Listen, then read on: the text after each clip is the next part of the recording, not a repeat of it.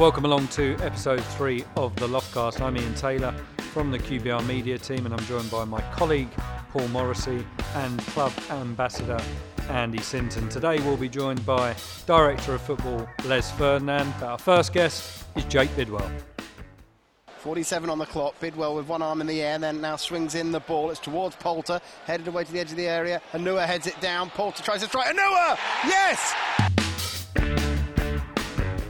Jake Bidwell, thanks for joining us. Let's let's start by going right back to the beginning, if we will. Then, um, if my research is correct, you got picked up by Everton whilst playing in goal for your Sunday league team because the usual keeper was in Australia for six weeks. Is that right? Yeah, um, I was playing outfield, and then um, our goalkeeper had family in Australia, so he went on holiday for six weeks. So obviously it left us without a goalie. Um, so I said I'd do it while he was away. Um, ended up getting picked up um, and then getting signed. Yeah, so. Um, So you're a good keeper. I, well, I was I was, I was probably enough. about the same the same height as I am now when I was about twelve. So. Uh, Nothing wrong with that, yeah. Jake. so um, yeah, it, it was.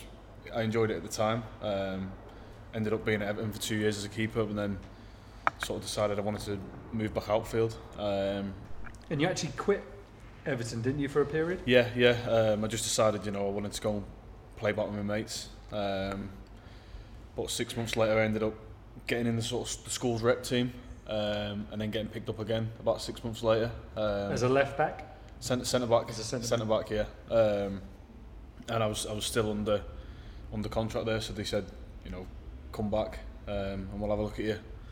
Um, as a, originally as a centre half, and then a couple of years later ended up moving out to left back. So So talk me through it. You're you're on the books of Everton, but then you decide you just want to go back and play with your mates in the park. Yeah. As someone who's never cracked it at the top, that sounds very strange to me. How Andy, old were you at that time that you made that call? um, I was 11 when I got picked up, and then I was I was 13 when I decided, you know, I wasn't really enjoying it anymore. What Um, weren't you enjoying about it? Because most people would say, what's what's not to enjoy about being a footballer at the age of 11 at the club? But I, I think when you're a goalkeeper, you're very separate from the, the rest of the lads. So when you're not full time like you are today, you're not in with the lads all the time. So um, you know the, the training for goalkeepers was on different days. Uh, so you weren't in, you, weren't involved in the squad as such. You just sort of see the lads on a match day. Um, and I just there was quite a lot of travelling for me as well. Um, and I just decided I wasn't really. And did they stop you from obviously playing with your mates as well because you No, had to no. play and train with Everton? No, oh yeah, that did. Sorry, at the time, yeah. Um, but then when I said I, I didn't want to do it, there wasn't really anything they could do. Yeah. Um, yeah, but yeah, it stopped me sort of playing for the school team and, and things like that as well. So um, yeah, it's, I just wasn't enjoying it, and thankfully I had supportive parents and supportive family that sort of let me get on with it. Whereas, you know, you hear stories of other other parents sort of pushing them, pushing them down uh, an avenue they don't really want to go. So. Um, yeah, Can I just thankfully. come in there? And I think that's a great point Jake's made about, you know, um, kids enjoying the football. And he's made another good point that there is a, a lot of pushy parents, uh, and that can hinder a kid rather than help him. You know, if you're not enjoying it, well, we wouldn't do anything, would we? So with an 11 or 12 year old, I think that's a really big, brave decision to make, but probably the right one. Yeah, no, it's like I said, when you're playing football at that age, you just want to enjoy it, and thankfully, that's all my mum and dad wanted me to do as well. So they were, they like I say, they just let me get on with it, and you know, thankfully it turned out alright in the end. So It did turn out all right. And just, when you went back, then you're you're coming through the academy. Um, Phil Neville, Leighton Baines, two players that were there. Yeah. I'm sure there's there's other names as well. Did you see in those players at that time that the two of those, for example, were going to go go on and have great careers in the game like they have done? yeah, they just um, you, they never put a, a foot wrong, you know, around the place, and and the way I seen that was that was the way they lived their life, and that reflected them on the pitch. You know, you see you see other players that were maybe a bit more erratic in their lifestyle and the way they were around the place, and you sort of see they might get away with it for a certain period of time on the pitch, but eventually that'll come back and um, you know haunt them, sort of thing. So I, I I- that's what I picked up from them types of people. That So there's as much what they were doing off the pitch as th- how they were playing on the pitch. yeah, no, definitely. I think the consistency Mm. off the off the pitch goes hand in hand with what they do on the pitch. Um, and yeah, they should say Phil Phil Neville, Leighton Baines, Phil Jagielka, Tim Howard. Sylvain Distin was there at the time. Good Great pro. pros. Yeah, all great pros and had great careers. So um, as a young lad, they, you know, you can't ask for more than that for people to look up to. Can you relate to that, Andy? You, you've obviously had you had a great career as a professional. I, I think I've gone on record as saying many, many years ago, Ray Wilkins was a was a massive influence on my career, not just as a footballer, but exactly what Jake's talking about. You know, I used to look at him and go, "Why are you coming smart every day? Why do you why do you speak in the manner that you speak to everyone? Why do you train? You've got 84 caps and you've got probably more money than you can spend, but why do you still want to be at the front? You know, and it's it's little things like that that youngsters or or younger pros can and should learn from. And uh, as I he's just mentioned a few names there, five or six great people that he can be learning on a daily basis, not just as a footballer, everything, because it all goes into the mix. And you won, I think again, if research is correct, you won Everton's Academy Player of the Year, having made just one appearance. You must have made quite an impact in that one appearance. We Is made one, one first team appearance, having one Okay, Academy yeah. Player of Uh, the yeah, Year. to be fair, I don't think there was many coming through at that Uh, time. yeah, I think um, it was sort of more the young player of the year was sort of more the under 21s Right. player of the year. Um, so it wasn't the um, that sort of the first team's Yeah. player as, as such. So that's the story behind that one, I think. If you if you look at QPR nowadays, much has been made of there being a pathway of succession from 18s to 21s or 23s as it is now to the first team. We've seen in the last couple of weeks Olamide Shodipo and Osman Kakay Yeah. making a breakthrough at first team level.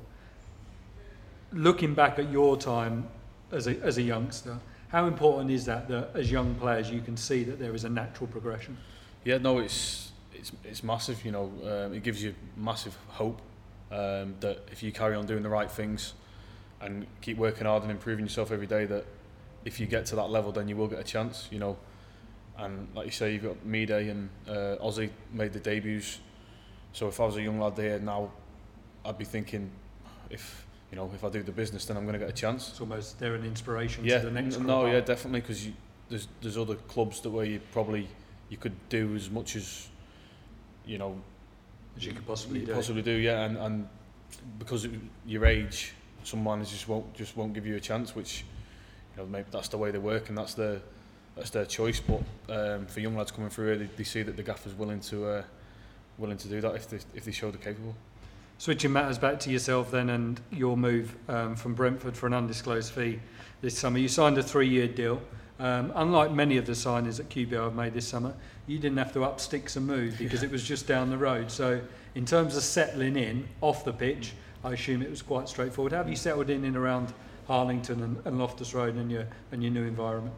Yeah, no, it's it's been good. Like you say, I've, moving house is one less thing to worry about. Really, um, there's still another a number of things that you've got to get used to. You know, the training ground, the training schedule, um, you know, different ground and things like that. But I've enjoyed it so far.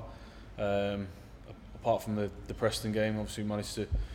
The first game was the Watford game, which was a good performance, and then Leeds after that, um, and then managed to play in the Rochdale game as well, which we ended up winning. So um, on the whole, it's been been a positive start, and um, yeah, the sport's been good, and I'm, I'm sure if we um, you know keep performing, picking up results, then that'll uh, that'll stay for the season. You look at the um, players that we've brought in, bringing in seven players, and some of them have obviously come into England from abroad, having never been in England before. So they've got that settling in period, and you've probably experienced it, albeit on a lesser scale, when you moved down from Liverpool to London, because it's similar in that you're leaving your family, your Yeah. friends, your your schoolmates all behind, and you're a little bit out on your own. Is that was that a challenge for you then? Yeah, so some some will probably compare moving from from up north to London as moving to a different country. So uh, no, it, it was it was it was a shock for me. Just you know, it's it's a lot busier. Um, you know, you go out on a Sunday night at, back in you know in Southport, you don't see a soul, and you come back to London, you get stuck in a traffic jam. You know, it, it did take a bit of getting used to. Um, but once I signed permanently um, at Brentford, you know, girlfriend moved down, um, and we got our own place and stuff, and that that helps. Um, so I'm sure once the say once the, the new lads as well sort of make that transition and get their own place and get out of the hotels and stuff, they'll find it a lot easier. And would you help them, Jake, with that, having done it yourself, albeit from north to south, but also, you know, you've been a skipper in your time. Do you see that as part of your uh, role in the dressing room, if you like, to, to you know, to get around young players or uh, any new player that comes into the club, welcome them, tell them a little bit about uh, the areas and things like that? Is that part of your role?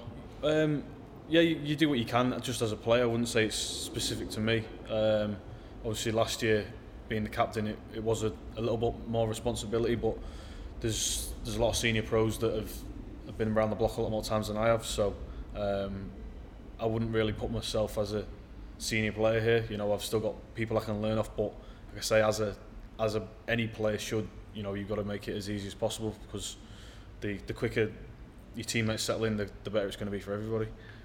Let's talk about crossing that divide then. I think it's only a couple of miles between Brentford and QPR, if that. Um, Andy, we'll, we'll touch on your move across from QPR, uh, from Brentford to QPR first, and then we'll get Jake's take on it. Well, my move came about, uh, I wouldn't say quite suddenly, there was all sorts of speculation, but, um, you know, at the time, uh, first of all, I'd say, you know, I owe Brentford a hell of a lot. Uh, I left um, Cambridge at the time, and John Docherty signed me, who was my previous manager at Cambridge who went in alongside Frank McClintock. And if it wasn't for that, because I was in a rut at Cambridge as a 19 year old, if Brentford hadn't have taken a punt, if you like, for 25 grand or whatever it is in those days, what I achieved in my career might not have happened. Really enjoyed my time, but as, as far as moving, you know, do players ever think of the rivalry? Well, I didn't, because uh, mine was pretty much a no brainer, if that makes sense, because. Mm in those days, Brentford were in the old third division, where QPR were in the top flight. So I was stepping up two leagues. So um, once I knew of the interest, it was just a case of uh, agree the fee and uh, I'll, I'll go and sign and, uh, and get on with my career. So I never give it a thought. I had loads of great letters from Brentford fans when I left, you know, saying disappointed to see me go, but they knew why I had gone. And uh, still know people back at the club now. Um, some good people, as I say. Uh, Jake's sort of story or crossover might be a little bit different to mine, but mine was pretty much a no-brainer. If the reaction to you joining QPR on social media is anything to go by, there were a few unhappy Brentford fans. Um, was it a tough decision for you to make, or does rivalry really not come into it when you're a professional and you're just focused on your next move? Um, it just came down to, to me for I knew it was time to move on um, and assessing my options that were available to me and picking the best one. Um, and just because QPR was a rival to Brentford, I wasn't going to turn it down for something that wasn't as good. Um, and that's all it came down to. It was it was a footballing decision, um, and yeah, I, I just seen it as a as a as a step up in my career and a, and a better option, albeit in the we're in the same division at the moment. But um, hopefully, I'll be proved right and we'll be finishing the table. Friday the 28th of October, Brentford at home, live on Sky Sports. Expecting a little bit of abuse from the away fans, or yeah, or no, you, you, that's it's part you know, and parcel. Yeah, that's days, what comes with, comes with the move. Um, mm. But like I say, if you're gonna you're gonna turn down your best option for getting a bit of stick two games a season, then so be it. Yeah, that you know, I'll take that all day. Any letters from Brentford fans? No, I've I've had a few um, sort of live in the area that have same as Andy really. It's just wish wish me well. To be honest, um, you know, it's just the keyboard warriors online giving him abuse. Eh? Yeah, no, I've, I've not had anyone come up to me in the street and give me any abuse or anything. Um, Long may that continue. And I, and you know, I spoke to the owner once once I left and stuff, and he wished me well. Um, so yeah, I left on pretty good terms with. Well, everyone. to be fair, you did fantastic for that football club, didn't you? And as you've said, it was just a purely a football decision that you think was in your best interest to move on. Yeah, no, and that, that's all it all it came down to. Um, and yeah, I, I, think I played over 200 games for them while I was there, and no one can say that I didn't give anything yeah. other than 100%. Um, so you know, people can say what they say, keyboard warriors can say whatever they like, but no one can take that away from me. So uh, I left with me head held high. Early days then in your your QPR career. One thing that we we've talked about um, so far um, this season on the Loftcast is QPR's um, ability to score from set pieces this year. You've played a, a big part in that. We do look, Paul, you've been here a number of years and so have I, we do look more of a threat from set pieces this year than, than perhaps we have in, in certainly our time here. Um, rare for a left back perhaps to take free kicks so advanced uh, on, in the pitch. Um, is that something that you and the manager spoke about during pre-season or is it just natural that you've got a great left foot if there's an option of a left footer taking one? albeit if it was maybe 20 yards from goal, it might yeah. be Tjaronn Chery or yeah. Yeni Ngbakoto that's over it. But when you're about 30, 35 yards out and it's a direct ball into the box, you seem to be the man to call on. Yeah, um, it's something I've looked to add to my game. Um, you know, the last two or three seasons really. Like say, when I was at Everton, you see people like Leighton Baines. It was something he had in his locker. Great you know, example. Took the uh, took the corners, pens, free kicks, um, and it's a, it was a massive weapon for for Everton Mm. and and still is. Um, so it's something I've been looking to add to my game. Um, you know, like I say, the last couple of years, um, and I think the manager maybe having obviously watched me Yeah. last season has probably seen that and um, that's maybe why he's decided to do it. Um, but it's also his, like you say, his attention to detail. That he, he doesn't, he won't just have you taken for the sake of it. If if Chery's better at Yeah. them a little bit closer around the box, then Chery will take them. If Seb's going to take the pens, then you, you know you'll have five different people taking the five different set pieces. So I think that reflects on the gaffer's attention to detail as well. And looking at your game generally, I think a lot of people have said, QPR fans have said it, and previously a lot of Brentford fans say it is he's just so consistent. You know what you're going to get from him. Is that? Do you see that as a compliment? Um, it, it can be a compliment, but it can also, you know, people can sort of flip it the other way and just say you you're average sort of thing. So, um, like I say, little things like set pieces and you know, crossing, um, getting into crossing positions and producing that bit of quality. Um, Can almost get you from a seven out of ten average to an eight or a nine. yeah, definitely. And obviously, there's going to be games where we're under the caution as a left back. You, you know, you you just can't do that. So if you if you've got to be consistent, then if you I can't, be- think uh, I, uh, if I can just put in there, I think it's really consistent. You know, you talk to a seven out of ten player. Whatever the numbers stack up, I think Jake's level of consistency is something that you need in any any team in any division, especially in and, the back four. and especially in the position that he plays. And the more people you can get on a seven out of ten, you become a good side. You to become a really really good side. So I don't think we should underplay that. Uh, blandness, if you like, of oh, you're just a seven out of ten or um, Mr. Consistent or something. There's a there's a real well, there's a real positive in being that.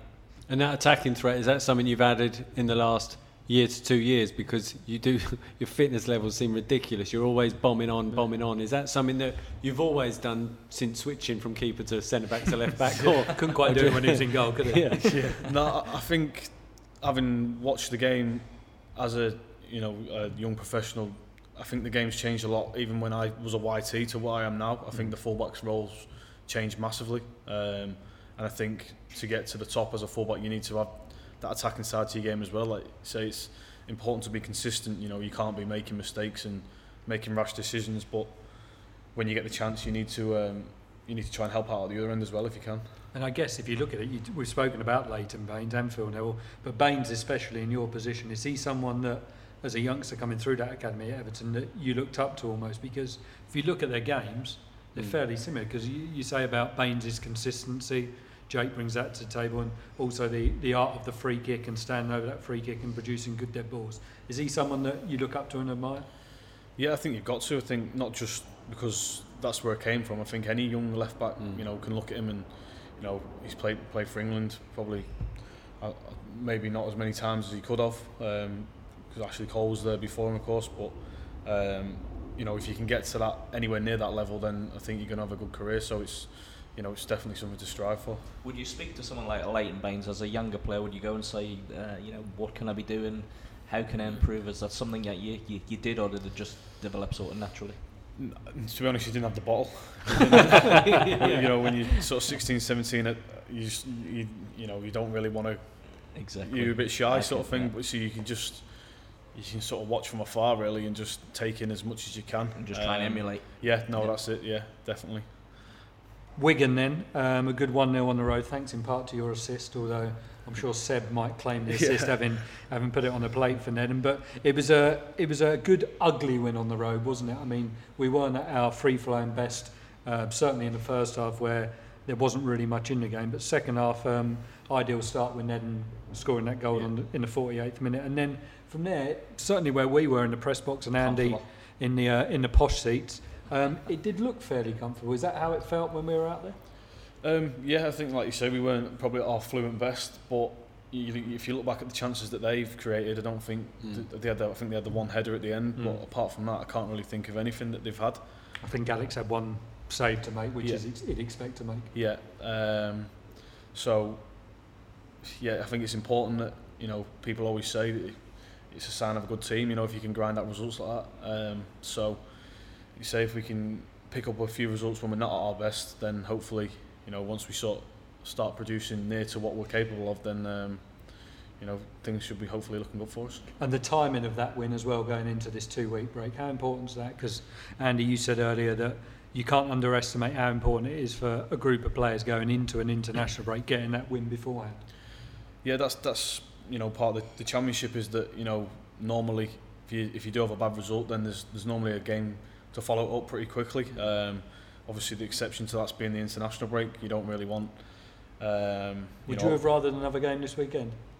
Yeah, the way training's been the last couple of days. Yeah, I think I would. but, um, no, it's you know you don't you don't want a bad result hanging over you for, for you know sort of the next two weeks. Mm. Um, so it's always nice to go in on the on the back of a good result, and um, hopefully we can carry that on once the uh, once the break's over. What's um, just briefly? What's the manager like at half time? Because on the touchline, he seems quite um, emotive, And Whistly. very whistly. yeah. Um, at half time, is he shouting and barking? Is he quite calm? I think that depends what's gone on in the first half. He's got both honest. in his If locker, the- has he? yeah, if there's if there's something to be said, he's you know he's obviously he's not shy in saying it, which is which is fair enough. It's what you need, it's what you want. Um, but at the- same time, he doesn't come in screaming and shouting for the sake of it. So, um, like I say I think it just depends on what's what's gone on and how he's seen the first half, really. So if he does scream and shout, you know he's got the ump. Yeah, and normally it's not without reason. To, Mm. to be fair, so um, you know, normally you haven't you haven't sort of um, got anything to complain about. And if you do look at those two away games, the last two away games, I know we went on and lost at Barnsley in the end, but The we came out the traps in the second half yeah. well, and ditto against Wigan. Um, we've just spoken to Ariel Borysiuk outside, and he said only in England when I told him that we've got seven games in 21 days. Um, as an Englishman, as a scouser, a hard scouser, you love these games coming up, don't you? Playing every three days. Yeah, no, definitely. It's um, like I say, it's that's part and parcel of the championship. Having played, you know, well in the football league really for the last four or five seasons, you sort of just get used to it. Um, and like I say, if you, it gives you a chance to build up a bit of momentum pretty quickly. You know, you can can have nine points on the board in, in a week, um, which can shoot you right back up the table. Um, but then, like I say, if things don't go as well as you'd like in a game, you've got uh, another one in two two days to put it right. So um, you know you, you've got if you want to be successful successful in this league then you've um, you've got to manage yourself and be able to deal with them games in quick succession And in terms of on the pitch, from a personal point of view, a month gone to the season, certainly from a team point of view, it's been a very successful opening month, fifth in the table through to the third round of the EFL Cup. From a personal point of view, are you happy with your first month? um, yeah obviously my first my first job was to come in and, and get myself in the team um, I've managed to do that and obviously we've, we've picked up some decent results along the way um, so like I said I'd go along with the, the start teams I'd really for myself it's been pretty solid but there's there's definitely room for improvement And from your own personal, do you set yourself targets? Do you set yourself goals? Do you, you, you know, you judge yourself on clean sheets, crosses per game? As, as some managers, you know, they do all the stats. Is there anything, or do you just go into game? The old cliche: each game as it comes. Do you, do you look at who you're going to play against the winger and have to adjust your game, or do you just, as I say, just get into the game, uh, yeah no I'll always always look at who I'm playing against um, strengths and weaknesses? Yeah, and, yeah, and like I'm, I'm a left back, so first and foremost, I've, I've got to defend and stop that play having an Yeah. impact on the game. Um, and then, like I say, if it can it can affect the game going the other way with goals, assists, or you know however that is, then um, that's you know something I um, yeah definitely want to do. And thankfully, I've been able to have a hand in a couple of goals so far. Um, so and more to come, hopefully. Yeah. yeah, hopefully, we won't have to wait too long for him on the score sheet himself as well. And just finally from me, this might be a little bit old school and might still go on. You say you look at strengths and weaknesses. If you're playing up against a right winger and you think he he won't like it if he gets hit hard early, does that come into your thinking? Not First opportunity, just just let him know.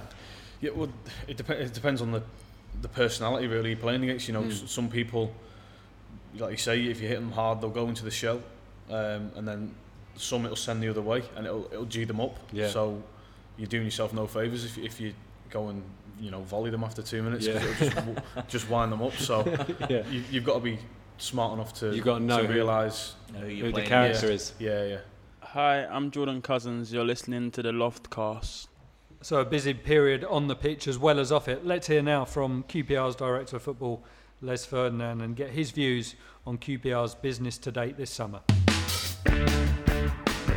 Firstly, there's the window has closed. You never seem to age, but I bet even you're relieved. Yeah, I've got a few more grey hairs, to be honest, trying to bring the players that we wanted to bring in through the door. But um, I think we're, we're, we're, pleased with what we've done. Um, we could have done with one more player, weren't able to do it in the last minute, but um, uh, we're pleased with what we have brought through. And the last two that came in over the last 24 hours or so, Sylla and Pavel, uh, tell us about those. I want you to pronounce his second name. I'll come back to it. um, yeah, no, uh, Sylla is someone that we've identified for a while. We got to be honest with you, thought he was he was way out of our price price bracket because two weeks before we signed him, uh, Anderlecht had turned down 8.5 million, um, and uh, we thought we were, you know we were looking elsewhere. And then we got a call um, through some of our contacts saying, look, this deal might be able to be done at, at the money that you want to do it at. And um, so we feel very fortunate to be able to have done that. Um, he comes in, he gives us a, another presence up front, um, competition for you know Connor and um, and uh, Seb. Seb. Um, and so that will put us in good good stead for, for, for going forward this season. I think most clubs who progress in this league have always got a, a trio or quartet of, of, strikers that if one's not on fire, the other one's on fire. So it's, it's, it's important now to try and keep them all happy um, and get the best out of them because I think if we can do that, um, it, will keep us where we need to go. Tell us about that with Sylla. 8.5 million was turned by, down by Anderlecht. We obviously made a, a, deal far less than that. How has that occurred?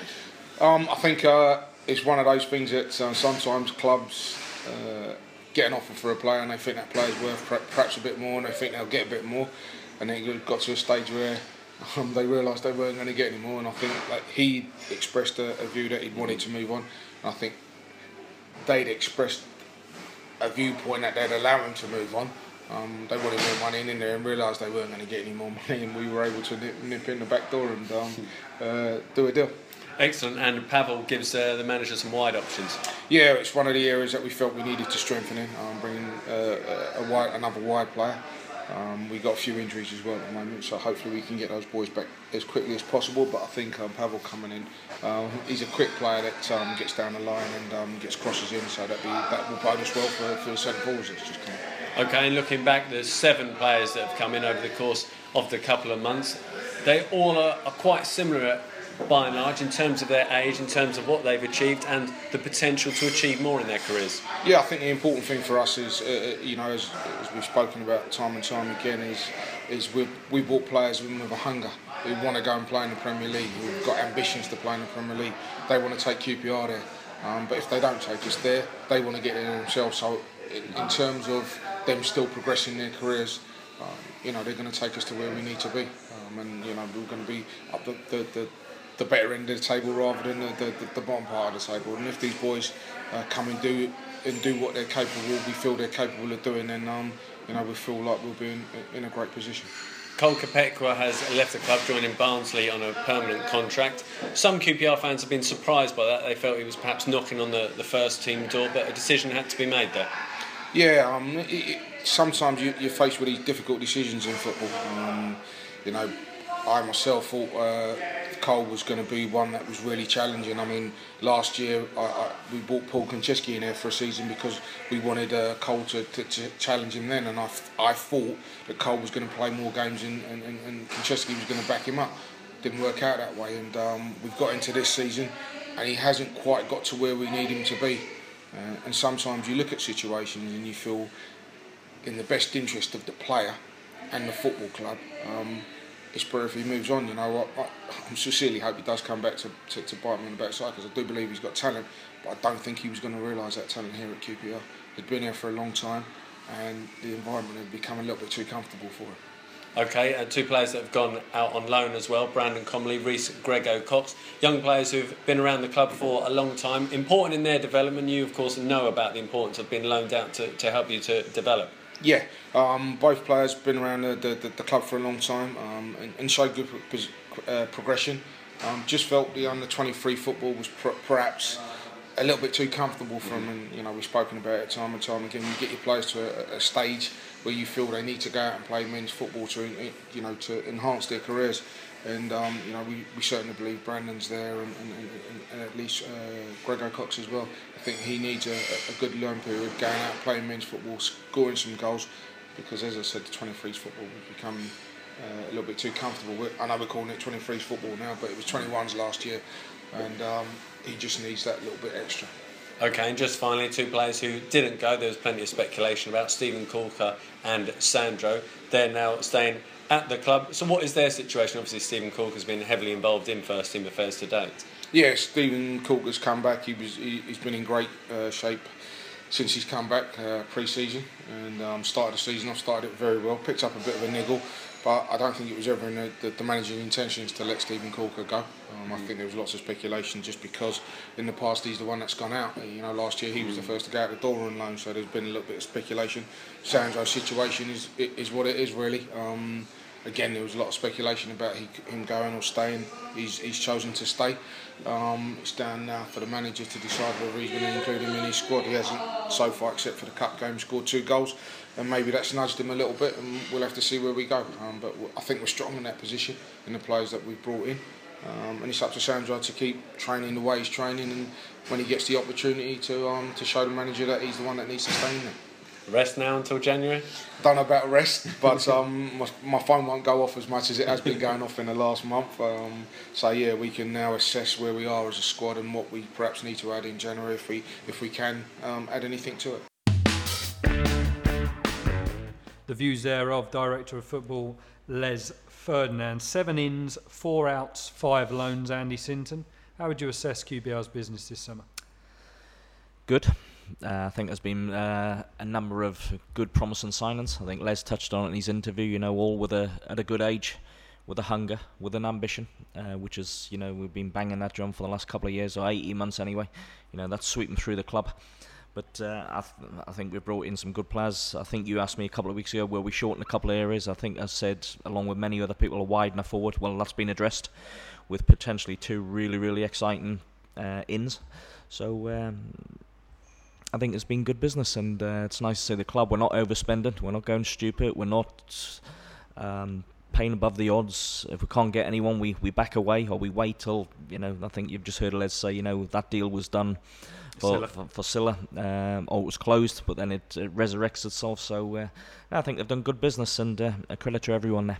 And one positive for us, Paul. We were home at about half eight, nine o'clock on Wednesday night when we're normally travelling home in the early hours of the morning after a deadline day evening. Um, your views on what unravelled as such on Wednesday? Obviously, there was a, a couple of, of loans and then um, the arrival of Pavel Voshilek. Um, I've probably pronounced that completely wrong, but until we see him and he returns from international duty next week, we'll go with Washalek. Um, your views on, on, on, on how it all unravelled on, on deadline day?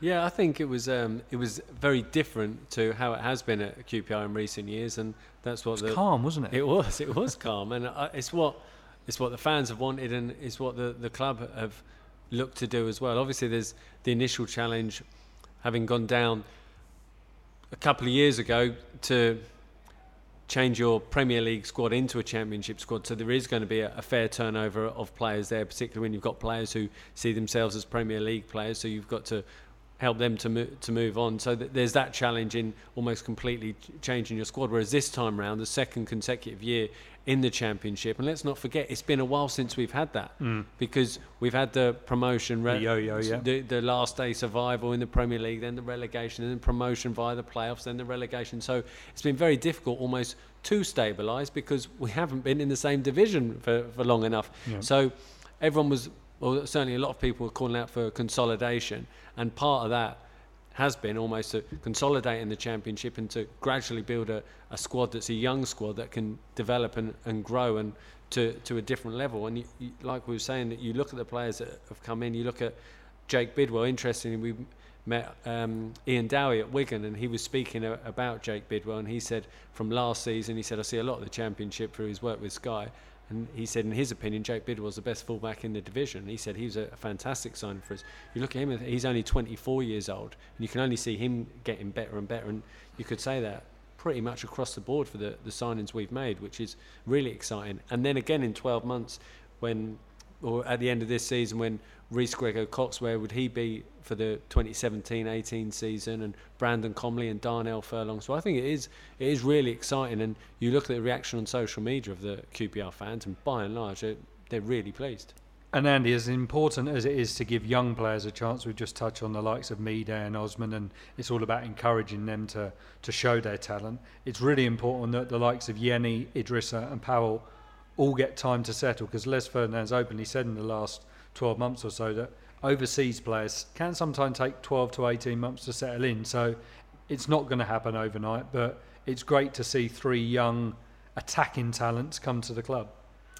I think excellent signings, but and you're quite right. You know, it will take them a little bit of time to settle. Time will tell ultimately. You know, they're, they're, not just moving ten mile up the road; they're, they're moving country with all that comes with it. You know, I don't know if they've got families. I don't know the lads themselves yet. You know, but there's all that they've put into the mix. Different culture. They've got to find a home. If they've got kids, they've got to get kids into school or, or things like that. You know, it all goes into the mix. So. Uh, time of the essence, you know, patience a little bit, but hopefully these three guys in particular can uh, can really hit the ground running and make a difference. I wouldn't say immediately, but almost immediately come in and uh, make that difference to get us from where we've been, uh, certainly last season, to where we want to go to. So the four outs, Paul, just looking at the four outs, obviously Leroy Fer moving to Swansea, Matt Phillips to West Brom. They were both quite early on in the window, which was which was good business from QPR's point of view. Cole Kpekawa on deadline day moving to Barnsley, and Les gave us a little bit of an explanation there because um, when we broke that news about Cole I actually thought the world was just about to end on social media, but thankfully we all pulled through the other side. Um, and then Daniel Tozser as well. Um, good business, really, because certainly with Leroy and Matt, they, they had ambitions to play at the highest level, which they've got. Daniel Tozser has, has moved on and he's moved back to his home country where he'll hopefully be a little bit happier. And obviously, Cole, Les sees this as a, a, good move for both the player and the club. Yeah, I think in the case of Daniel Tozser, and I think he would say this as well. For whatever reason, it just, just didn't, work, didn't out. work out. From we said, didn't we, when we signed him from Watford, he, he, he was excellent a, came Watford. With a, came with a great pedigree. And it, it just hasn't worked out. But you do sometimes get that with players. Yeah, we he was seen as almost like the the excellent backup to challenge Ali Faurlin, Ali wasn't yeah. it? But it just didn't quite work. And yeah, like you say, hopefully it'll work out for him now back in Hungary. And with Kpekawa, obviously Les has, has, spoken about that. And like Les says, hopefully it does come back to, to bite Les on the backside because it means it almost it has worked to a degree. He felt that Cole was too comfortable here at QPR and it just wasn't going to help him to develop his game. And sometimes a, a player needs to, to move to pastures new to to get to the next level. So we wish um, Cole all the best, best certainly with that. And yeah, Leroy and Matt, they wanted to play, Premier League football, and I suppose now that it'd be interesting to see how Sandro settles in because we saw against uh, Rochdale certainly what he's capable of. He openly said he was looking to move to the Premier League, and the manager and the club were trying to help him achieve that. That hasn't happened. So I suppose from the manager's point of view, he's got it's almost like another player that he's, he's got available that he didn't expect to have. And if this head tennis session behind us that's currently going on at the moment is anything to go by, he's, uh, his competitive streak is is very much still there. Andy, just looking at the loans, it's been good to see the likes of Jet hit the ground running at Gillingham. He scored a, a lot of goals already. Darnell Furlong, I think he's even opened his account as well. Yeah, or, he scored a couple of weeks um, ago, didn't he? And, and, and, Doubts as well. And now there's an opportunity for, for the youngsters, Reece and Brandon Comley. Brandon Comley played very well in that under 23 game that me and you commentated on uh, on QPR Player HD last Friday. Real opportunity for not just the experience or the more experienced guys like J. Emmanuel Thomas, but for these youngsters to go out and get some more game time. I think it's vital. Uh, I said on commentary when we were discussing, you know, I call it proper football. Um, I'm not disrespecting the under 21s or the under 23 football. But it's going to take some time to get back to calling it the 23s know, instead of the 21s. It's quite strange, isn't it? But uh, obviously, Brandon went out last year and did quite well, or, or well up at Carlisle. Carlisle. You know, but I, I believe these youngsters, uh, a vital stage of their development is to get out of the, the, the comfort zone of that type of football and go and play in front of a crowd Go and play where there's points at stake. Go and play where a manager might be under pressure. Because um, let's just choose what I'm going to say carefully. In certain under 21s, under 23s, or under 18 games, you can encourage a player to keep doing things even if he's making mistakes because the end result is not the. But when a manager might have one or two games to save his skin, mm. he's going to make sure in team meetings and training that under no circumstances to be playing poor areas and stuff. Mm. That's that's not that's not taken away from players' development. I actually think that's developing people because you, are learning them good It's habits. another part of their development. And you know, you might be playing in the game where the crowd gets a little bit agitated. You know, how do you you come here and other than 60 people, there's no one watching. So that's another part of the development. How do they cope with an environment Mm. where people are have paid good money, they've supported their team for 50, 60 years, 30 years. Uh, they've had a couple of pints beforehand, you know, and they don't like what they see. That that all comes in. I think that's a massive part of players' development. Mm. And someone like Reece and Brandon uh, and Darnell, I know they're thought about highly. They're probably not ready yet, but Les and Jimmy have made that step, or the club have made that step So right, we we think they're at a stage of their development where this is what they need, and uh, I, I'm sure they'll do really, really well. And with those seven ins, we touched on it earlier. Jimmy Floyd Hasselbaink, he's going to have a bit of a selection headache on his hands, but competition is healthy. Yeah, completely. And while we all are desperate to see them play this weekend, or you know, it'd be great to just see them straight out there. I'd love a game on Saturday, wouldn't Yeah, you? completely. But I would imagine Jimmy Floyd Hasselbaink is delighted that he's got this run because after this, uh, seven games in 21 days, Yep. he's got this week or 10 days to look at the players. that Obviously, aside from Pavel until he returns from international And Idrissa duty. as well. Idrissa's coming back, I think, Monday after his Guinea. So at least he's got those few days to have a look at them in training, get them to understand his style of play, what he expects from them, and get the, the players to, to get to know each other as well. So he's probably delighted. There's no midweek game, a rarity it seems uh, in the championship at the moment with this uh, unexpected cup run that we're enjoying. um, so yeah, he's probably delighted. But I think from everyone else's point of view, we just want a game of football against Blackburn to come around as quick as possible. And I'm sure we'll touch on team selection in next week's Loftcast, Andy, but it's going to be difficult for Jimmy Floyd Hasselbaink to change that team after the victory at Wigan. So he, he's going to have some decisions to make. You'd, you'd expect maybe Idrissa and Power to, to maybe have to bide their time slightly as they integrate into the squad, but um, Stephen Caulker will be knocking on the door. There'll be one or two others. Our Ariel Borysiuk will Who'd be a manager, eh? Who'd well, be you, a manager? you tried it, didn't you? Didn't work out too well for you, did it? Steady, Charles. 13 trophies in four years. I don't think that's too Oh, bad. okay. So, and a promotion first attempt. Give uh, yourself a pat on the back. But no, in all seriousness, it, it, it's going to leave Jimmy with, with with some great great things to ponder. But that's what you want. I think there's nothing worse of a manager and almost the team picks itself. It's great if the team's won four in a row and it almost picks itself from that point of view. But competition of places, and if players have got anything about them, they should welcome competition. I harp Did back. you, as a player? I was just going to say, I harp back to my career, and if I remember Tottenham when I was playing sort of more middle of the parkish, they brought Alan in, Alan Nielsen. And I almost took it on a daily basis that he wasn't going to score more than me, probably did, but that was the the way I trained my finish, and hmm. I made sure I was, if not better than him, certainly alongside. He Did was- you want him to train well? I wanted everyone to train well. You've retired now. But there's surely. honest. pl- yeah, But if I was if I was a player, No, I would want everyone to train well because I saw it as. Um, I think one of my strengths, and I'll pat myself on the back, I was a team player. I wasn't in it for myself. Of course, you want to do well for your career, but I wanted to be part of a successful side. So if I'm a QPR player two days ago, Yes. so, okay. So say if you're Sebastian Polter and we've just brought in Idrissa Sylla, we play one up front at the minute in Yep. a four-two-three-one formation, if you like. If you're Seb Polter, you're thinking, I've got to look over my shoulder. Or if you're Seb Polter, you're thinking, right, this is it. I go again now. I think knowing Seb Polter the way we know Seb Polter, I think he'll he'll welcome that and he'll say, "I'll go again." Raise his game accordingly. I think players who are a little bit insecure of themselves will see it as a threat. Um, But there's not too many. I, I look around the QPR dressing room now. I don't see any characters that are really like that and are insecure and are almost going to take offence to the gaffer bringing in somebody else to compete for their jersey. Yeah, no, I would agree. I, I think you're right, particularly with someone like Seb. He, he'd almost Bring it on. it, and say, okay, le- no problem. That's my spot, and this is how I'm going to hang on to it by. by he should be almost saying through his through the way he trains and the way he plays, he, he's going to be saying to Jimmy, "I'm your number one or number nine, if you, but or who are you going to play with me?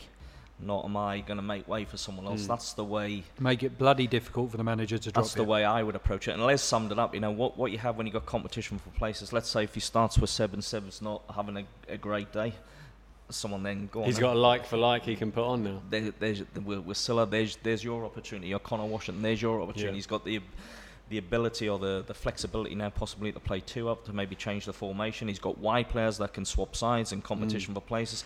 Middle of the park, I think, was strong. Centre backs, you've already touched on Nedum and Hawley. you know how well they were. But let's not forget the first two games. I thought Stephen Caulker was immense. Lynch to come back Uh, in. Lynch to come back in, you know, with a wealth of experience. You've got two fantastic goalkeepers. You've got Bidwell, 7 out of 10, everyone says, week in, week out. Who did you say thought he was Ian Dowie, best Yeah. best fullback in the division? Right back, we got Perchy and Nedum competing for that. So competition right through the club or right through the squad is is great. And sometimes it can make or break a player. But as I say, knowing the lads that I know at, at this sort of stage in the QPR, I think it'll make them rather than break them. Penalty area, the ball is whipped in, it will come to Gallagher, and it bounces in. And Preston get a really ugly lead here at Loftus Road. It So just looking back and um, a, a negative to start, unfortunately, in what's been a, a relatively positive start to the new campaign, a, a 2 0 defeat at Preston, Andy, and that was really an afternoon where we just didn't get going. Yeah, t- uh, let's be totally honest. It was a it was a really You poor sound so deflated even when I mention the word Preston. it was a really disappointed, uh, disappointing performance. Um, certainly what we've been used to, uh, and I include when I say what we've been used to, I include the back end of last season. We were just well below par, um, and quite rightly, none of the players defended themselves. Uh, the management came out and said exactly the same, and everyone in the club, because uh, if you start trying to defend performances like that, you you lose a little bit of credibility. We were poor from start to finish. Um, we have to take it on the chin, but uh, then you need to bounce back. And there's only one man to blame for this defeat, and he's sitting opposite me as we record this podcast. Paul Morrissey, swanning off in the sun for the first couple of weeks, and then you're back on PA duties, and it all falls to pieces. Can you explain yourself, please? Well, it does, and I'd been told um, quite confidently by uh, my fellow colleagues how well we were playing and defensively how strong we looked. so um, I was looking forward to the game at Loftus Road, and uh, yeah, it was. It, it, it wasn't what had been advertised while I'd been away. Jimmy Uh, Floyd Hasselbaink, afterwards, you spoke to him and he mentioned that tiredness was potentially a factor. He's not one to make excuses, and he may well regret saying that because a lot of the fans said afterwards, You're only a couple of weeks into the season, how can they be tired? But Andy, you can probably tell us more about this. It's not just a physical tiredness, there's a mental tiredness having suffered a defeat at, Barnsley a few days earlier in the last minute. Yeah, I think there was a few things that you got put into the mix. I think Jimmy just didn't mean, uh, or what I read into what I hear him, he doesn't mean they were tired on the day. Uh, yeah, they looked at, but if you if you wind the clock back, you know, three days, you you go to Barnsley, you're up against it for long periods of the game. You get yourself in front, uh, and then it, you throw it away almost emotionally. That takes a bit. There's a long journey back. Let's not underestimate the players wouldn't have got back till three o'clock Thursday morning. Then they they have to you know get home, get to bed, get up the next day, get in the training ground. It all takes its toll a little bit, but there was a there was a period of five or six games in a quick succession. The squad was quite thin at the time, um, so I think that's probably what Jimmy was trying to say because uh, the players aren't tired in terms of. Um, their fitness levels. Uh, I think it was just a few things came into the mix and added, all added up to a, a really, really poor performance, which he admitted. Second goal of the game for the Brazilian. And in the week when uh, Rio has been on everyone's lips, it's the man from Brazil who is absolutely dominating this fixture now. Two goals from the midfielder Sandro. He Okay, so then on to Rochdale and back to winning ways. And I don't think, Paul, many people would have expected Sandro to be at the double, but his two goals took us through to the third round of the EFL Cup with a, a 2 1 victory over Rochdale. Yeah, it was excellent. And I suppose going into it, you're thinking, okay, it's an opportunity here to get back to winning ways without looking to take opposition lightly, particularly in cup competitions, certainly where QPR are concerned. But you did look at it on paper and say, okay, a couple of disappointing defeats to Barnsley and Preston, let's get back to winning ways. And then within five minutes, Yep. Matt Lunder scored. We're 1 0 down, and it, it was almost like we couldn't get Crisis. out of our half, and you're thinking, oh no, this isn't good. But what again I found really interesting was, and I remember it the previous season against Bolton, it was similar. We went 2 0 down against mm. Bolton, and suddenly the fans reacted. It was almost like, again, it, after we conceded against Rochdale, the supporters recognised we're in a bit of a, a pickle here, and Yeah, the the reaction you. around the The- stadium the was, was the fans brilliant. And then the, the players got going. I thought in the second half it, it, it became quite comfortable. Like you say, Sandro, an, an unlikely match winner to score the two goals, and uh, he was entertaining as ever after the first one, kissing the uh, Kissing the the, knee. the knee that's been uh, well documented, and um, then scoring the winner as well. And it was actually in the second half. I thought, I thought it was a strong performance, but I thought the reaction of the fans was great. Yeah, we picked up that a couple of weeks ago, didn't we? We we mentioned that very one similar game last year, Bolton. We had just come back from um, from Fulham. Uh, you know, went 2 0 down very quickly, and that's where the fans really, really do or can play their part. And I think, on the whole, the fans have been great throughout, and certainly this season have been excellent. And what was great to see in that game was uh, another debut for Osman Kakay. Olamide Shodipo was out there as well, Andy. And there does seem to now be a genuine pathway to the first team. We've spoken to Paul Furlong earlier this week um, about the pathway now between the 18s and the 23s. And then now is that pathway 18, 23s, first team. And that's what we're trying to do, or that's what the football club's trying to do, and has to do. You know, we've it's well documented the the philosophy that uh, we're going to adopt. We have to try and produce our own players. And on the night, I did commentary, and I thought those two lads that you mentioned, um, the two homegrown boys, were real shining lights. I thought the second half, they really, really did well, um, and that sh- that shows you what can what can be achieved. And I think you, you mentioned, you know, Paul Furlong with the under 18s. I think it sends a message out right through the club that this is a club now uh, that if you're doing well, you're working hard, and you're good enough, you will get your chance. But I actually think it sends a message out to the coaches as well, because if you're a coach and you're working with players day in day out, and you're doing as well, and you're probably recommending people mm. further up the Yeah. the pecking order, if you like, but that's just getting ignored. That can be deflating for the coaches as well, and that's where there has probably seemed over the years to be a different segments of the club. Now it's very much as one, which is I'm delighted with. And Paul Ariel Borysiuk as well, uh, making his first start in the heart of the QPR midfield. He did well. Yeah, he did do well, and he got an excellent reaction when he came off from the, the fans as well. He's a he's a player that we said it during pre-season. You see how he played in, in those games, and we were saying this is a player that the fans are going to like. Going to pick up a few bookings maybe along Well, the way. I Quite think- wholehearted in the tackle. Yeah, I, I think I think we take yellows at this stage. Yeah.